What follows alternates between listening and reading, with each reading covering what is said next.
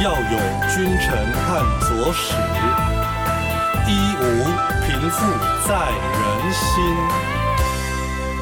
人心连意，健康所依。仁医师聊健康，给你更多中医知识。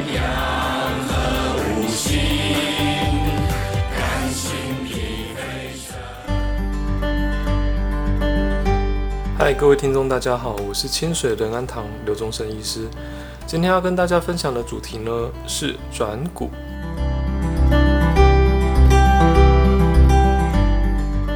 什么是转骨呢？转骨学说是台湾在地特有的生长理论，在历史记载中并未出现于文献里哦。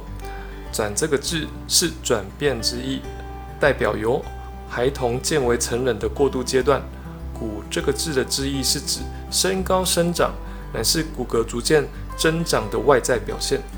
转骨一词指儿童转为成人的身体变化，主要是身高快速生长、出现第二性征等，逐渐成为台湾本土中对于青春期孩童生理、心理转变各阶段的代名词。而青春期的定义呢，是指儿童期至成年期的过渡时期。体格、性征、内分泌、心理及思想等发生巨大的变化，是人体发育生长继婴儿期之后出现的第二个高峰。各个组织器官呢会从稚嫩走向成熟。而什么时期呢？是开始青春期，一般是认定第二性征的开始出现，如女生的月经初潮、男生出现梦遗等。这还有一些身体的体格突然增长，这个都会因人而异。现在台湾的小女生呢，大多是从十到十二岁开始；男生呢，大概是从十四到十六开始。为何会因人而异呢？遗传的基因、生长环境、压力、饮食、生活习惯等等，这都会影响到青春期的开始时间哦。那为什么要转股呢？近年来，台湾社会经济逐渐改善，父母会逐渐重视孩童的生长发育及重视转骨这个概念下。台湾的孩子平均身高是有逐渐接近世界的水平的趋势，但是我们在青春期之后，平均身高仍是矮世界一截的。多数的长辈根据过往的经验，了解青春期乃是体格成长发育的第二次重要阶段，不仅仅是身高的改变。与此同时，第二性征的发育意味着成家立业、生儿育女的生活责任逐渐开始。在心智上、生理上的转变，无疑是对整个家族的延续具有重大的意义。大家知道吗？知名篮球员 Jordan，他的身高有一百九十八公分，但是他的父亲只有一百七十三公分，母亲只有一百六十八。而林书豪身高一百九十一公分，他的父母都仅有一百六十八公分左右。这部分。要说到林书豪及 Jordan 的父母，其实都有高个子的基因，但可能是因为后天的因素而没有长高。除了遗传因素之外，影响孩子身高的三个方面：一是营养，二是睡眠，三是运动。由于社会习惯的变革，青少年出现性早熟的比例越来越高。根据统计，截至二零一二年止。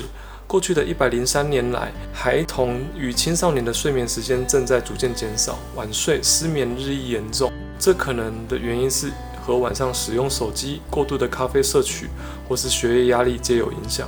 因此，呈现阴虚阳亢的孩童越来越多。此外，饮食的西化使得高热量、少纤维的素食、每日的含糖饮料手摇杯文化逐渐取代以往的习惯，导致肥胖过重的。脾虚痰湿内盛的孩童人数逐渐增加，就是人称的小胖子。那要怎样转骨呢？